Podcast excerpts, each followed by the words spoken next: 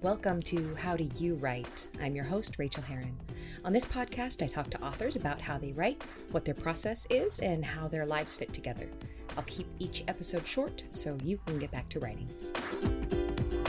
Well, hello, writers. Welcome to episode number 321 of How Do You Write? I'm Rachael Herron, and I'm so glad that you are here with me today.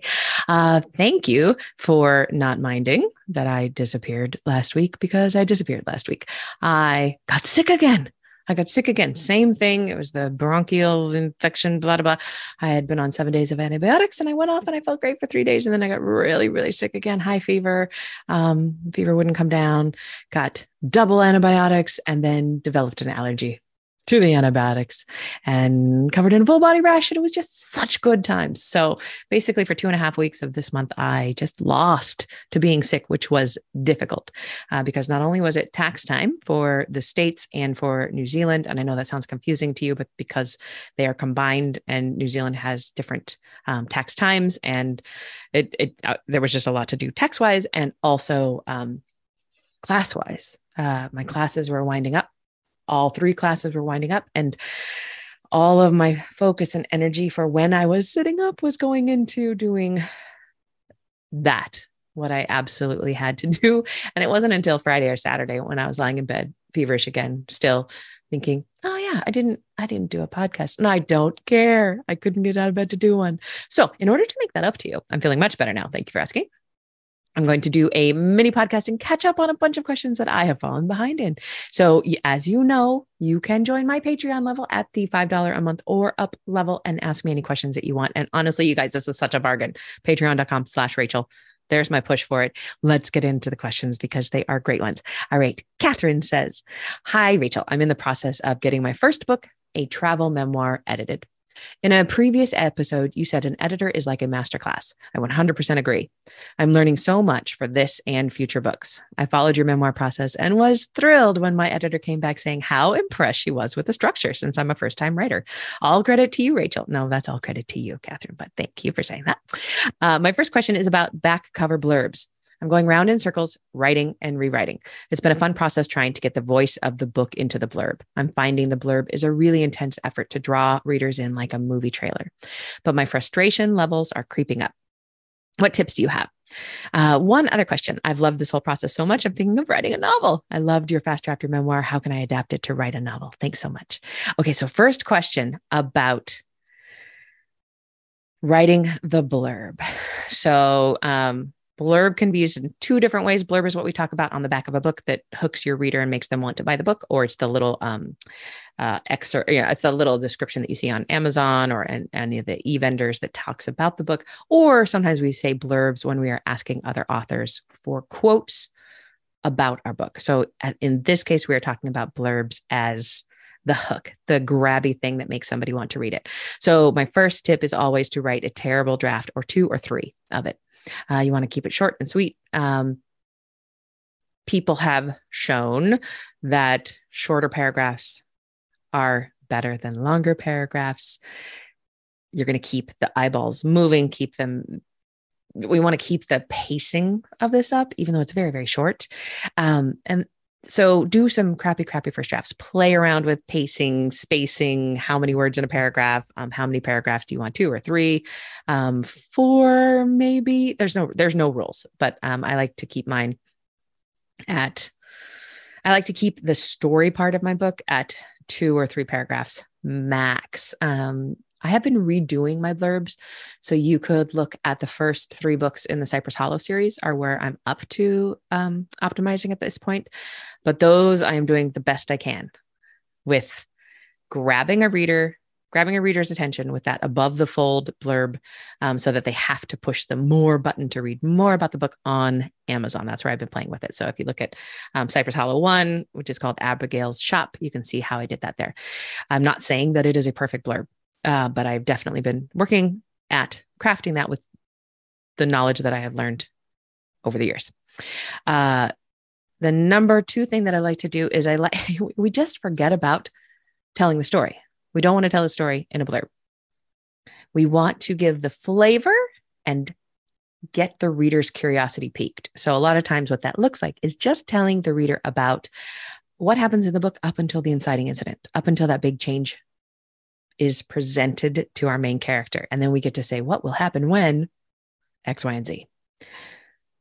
We absolutely don't want to introduce plot threads. Um, we don't need to have last names. We don't, we definitely don't want to have, uh, you're not going to have this in, in memoir, but like world building stuff like the name of the planet and the name of the spaceship.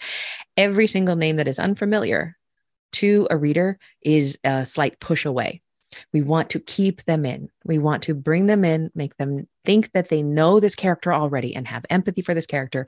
And suddenly this character is faced with something. How will they handle that something? That is all a blurb needs to do. The reader will actually forget what the blurb said. The blurb is to get the reader to buy the book and start reading it. That's all it is. So if I can, that's my biggest tip is to let go of trying to tell what your book is about. That is not a blurb's job. A blurb's job is copywriting to sell. It is marketing for your book, and it is hard. So the reason you're struggling with it is that it is hard. Uh, get other eyeballs on it. That's my last tip. Get as many eyeballs as on it as you can. Uh, friends, beta readers, other writers, um, people on Facebook. Get them to look at it and give you advice. Are you in my onward Slack writer group. The link to join it is always in the show notes. Um, throw it in there. Let's let's help you workshop it. Uh, so yes, that is what I would say, and very exciting. Um, number two, your second question about how can I adapt it to write a novel? Fast draft your memoir. The story structure in that is for novels. It is the same exact thing. You could use everything in fast draft your memoir to write a novel. We're still talking about inciting incident, context shifting midpoint, dark moment. We're still talking about um, character development and character growth, character change, and how that is related to and woven into the theme of the book. All of that is the same. However, I will add that I am committed to, in the next three months, um, trying to, not trying to, I'm committed to finishing 90 Days to Done, which is my um, masterclass that I teach, but I'm also writing the book of it. And I'm also really trying to film an evergreen course, which would be half the price of the VIP masterclass, um, in which you work with me. The evergreen course would be taking you through it. So um, there would be the book, evergreen, and the masterclass. So that will have all of my ideas about writing novels. And also, all of that information in 90 Days to Done will apply to memoir because memoir and novels are structured the same. So you already know all this stuff, Catherine. And I'm so happy about what your developmental editor said. I think that is so cool. Thank you for telling me. And I think you're amazing. Okay. Um, these questions come from Penn and they are about uh, translations for fiction. Okay.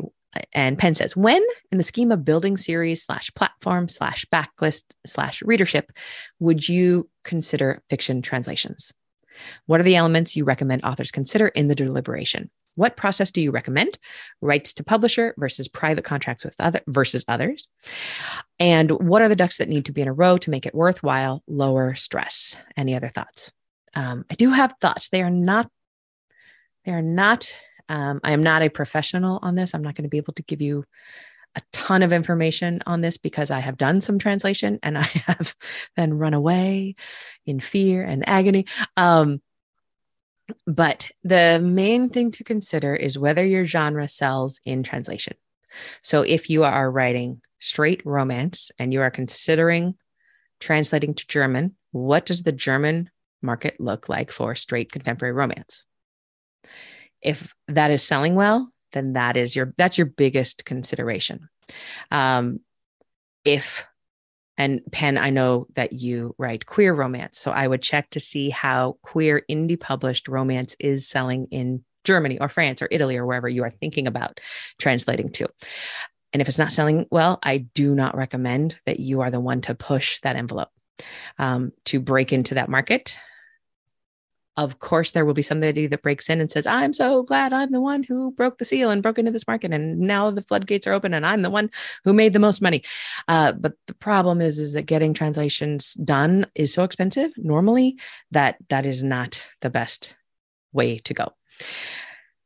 In turn so consider genre first. Research whether your genre is selling well in translation in the market in which you are considering going into. Um, markets that are hot for romance include germany italy Spain, France, um, Those are the those are the big ones that I know of. I have had translations into French, German, Italian, Polish, and that's all for my fiction. Um, those were all either done by my publisher or by um, selling the rights to another publishing company who then does the translations. And I will tell you, just straight up honestly, I don't make money on those. Um, what happens is that I usually get, you know, two or three thousand dollars for selling the rights to whatever um, translation company or publisher is offering them. And then I never see another dime. So it's great for me. It's free money. They're saying it's just money for this book I've already written. I would see money if they sold well. If I earned out against that, it, was because it's an advance. If I earned out, say, say they gave me three thousand dollars. If I earned out that advance of three thousand dollars and sold more copies, then I would suddenly start making money. And I never have. Is that true? That is true. I have never, ever gotten a royalty payment from France, Germany, Italy, or Poland. There's another country in there, and I can't remember what it is. Um, another translation. I will look it up, but never seen another dime. Um, I have done one nonfiction book. I did fast draft your memoir in German, and it does not sell. Does not sell. Absolutely. I think we might sell one copy every two months. I am not exaggerating. Maybe one copy a month. So, in terms of nonfiction about writing, the German market is not quite there yet. Um, other things that you have to for for me for what I know, which is not a lot, but that's um, that's my experience. The, you also have to know the different laws in the different countries. Like for example, in Germany, your translator gets copyright uh, gets copyright on your book you share copyright. So now when you had you had 100% copyright, I think it's 50 50 might be wrong about that but but do check those rules so if your german translator is in germany and a german national they get copyright so then um, whatever you make on that book must be split with them forever it's uh, like a royalty share forever there are ways around that um, you can hire people outside of Germany to do that, but you need to make sure you understand their nationality. I am not giving legal advice here. I do not know all the ins and outs of it, um, but that's just to tell you how complicated it can be. Uh, so make sure that you understand the rules around that. Therefore, for me, um, your question about um, do you recommend rights to publisher or private contracts like hiring and doing it yourself like i did with fast draft your memoir um, i prefer rights to publisher because they give you an advance and then you don't think about it again. And say it does really well, yay, you're going to make money. Say it doesn't do well, yay, you made $2,000 or whatever it was. Uh, that is what I prefer. And that is not what a lot of wildly successful indie publishers prefer. There are wildly successful indie publishers who are making money by doing the translations um, hiring the translations, uploading them themselves, um, making sure that they get the the marketing material so that they can run ads with the correct language, um, that kind of thing. Getting all of that in place. And I am not one of those. So I'm not the most helpful for this, but this is how I feel about that. Now I am willing to change on a dime. As soon as I learn that somebody is doing something that is working, I, I'll always do it. You know that. So, uh, Penn, keep me posted on what you decide on this. I think this is fascinating and awesome. Okay. Uh, let's see. Next question. Um, do to do this comes from Mariah. Mariah says, since my last message, I have decided to move on a work on a new project until I can sort out how I want to deal with the old one. It's going really well, and I'm sure I won't try to look back until it is done. My next question When you are writing a thriller, mystery, or drama, how do you work in the plot twist so that it is surprising and satisfying to readers? I'm worried I'll either not give enough foreshadowing, and if I rip the rug out from under the reader, they'll be annoyed. Or I'm worried I'll give away too much in the beginning and it'll fall flat. Is this something you focus on more in your first drafts or the subsequent ones? When I read thriller, I live for the plot twist, whether I've figured it out on page one or it takes me by surprise. I want to give my future readers the same magic I get when I read, but how do I do that? I recently read Hush Little Baby and immediately had to come back and ask you how you do it. I had my guesses about who the villain was, but I was thrown off course a few times and I doubted it until it was revealed. That's what I want to be able to do. But I feel like you have to be extremely clever to do it well, or you have to be taught. So please do teach. Oh, Mariah, what a lovely, lovely question. And um, I, I think I've mentioned before, and I'll mention again that Hush Little Baby was it was such it was so hard it was it was so hard because i i sold a i sold on proposal. I hadn't written the book yet which means i'd written a synopsis of a book i hadn't written. And i'd written the synopsis well because i'm a good writer. And i in that synopsis i convinced my agent and my editor who bought the book that i'd be able to pull off what i said i was going to pull off. And none of us saw the, the gaping plot holes that were in that synopsis because I'm a good writer and I disguised them because I think in the back of my head, I didn't know this consciously, but subconsciously, I was definitely saying, I'll be able to do that. I can do that. When I get there, I'll write that. I'll figure it out. I could not figure it out. And the first draft, uh, I think I got to about 75% of that book written of the first draft. And I realized that the first 50% of the book needed to be thrown out because basically the bad guy had an, a red neon arrow over their head from uh, chapter two. And there was absolutely no surprise. There was no twist. There was no, there was nothing because I had killed it dead.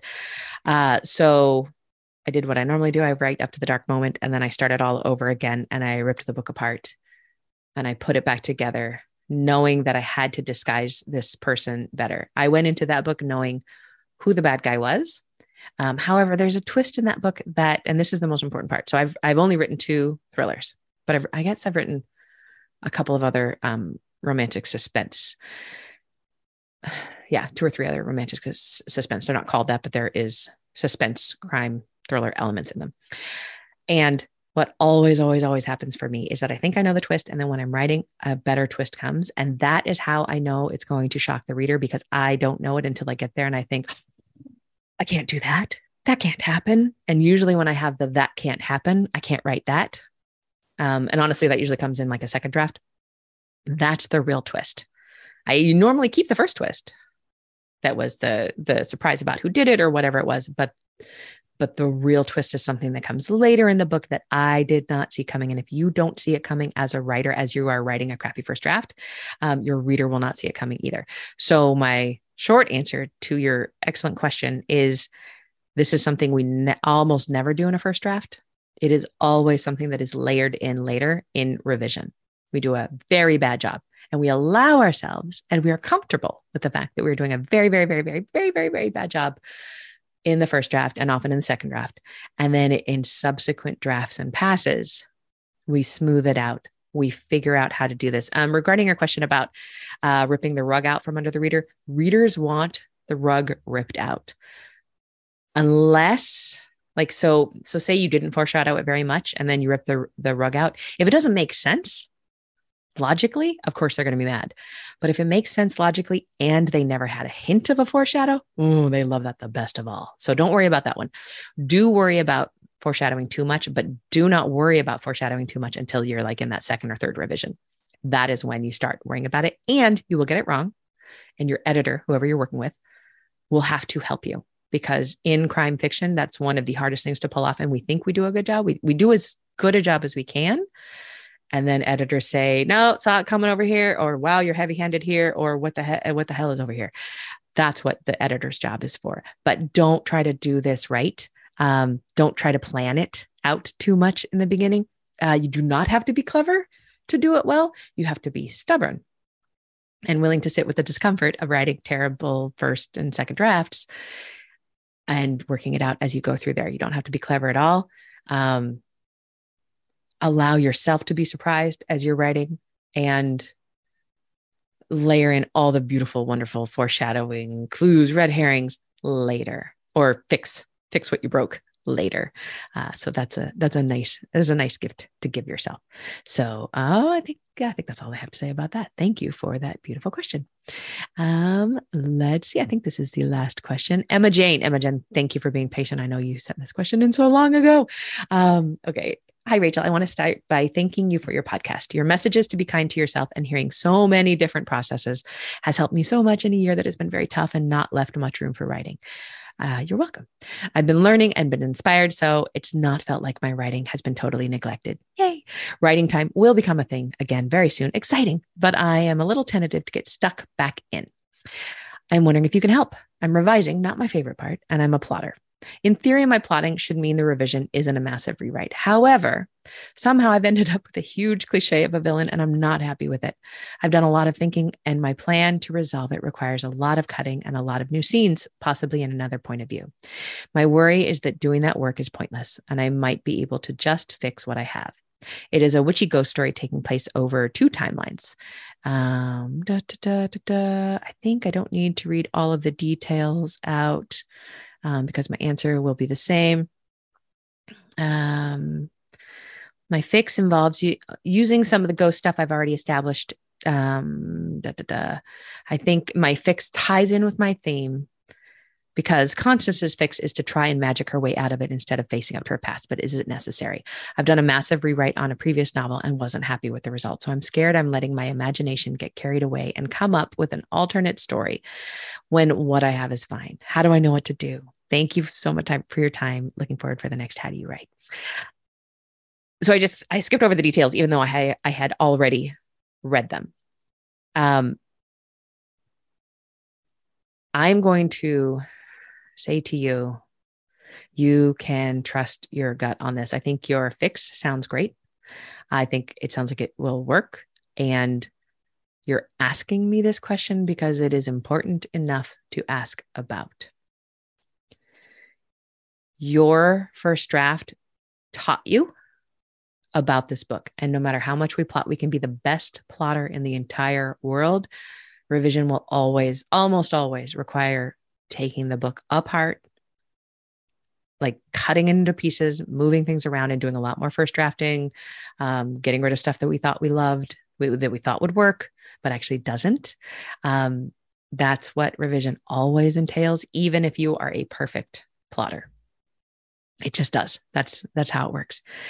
Your book has taught you already so much about what it wants to be, and the fact that your brain is giving you this fix that will make it stronger means that you understand it more and means that you know you can be sure that you are you're, that you're doing the right thing you're not going to break your book you have this idea um, because it is meant to be right? and and because you know what you're doing because your book is actually telling you how it can be better. And yes, we shy away from that. And you shy away from it because, as you said, you've done a massive rewrite on a previous novel and wasn't happy with the result. Um, and it is possible that that was a book that you were learning on and now you really know what you're doing.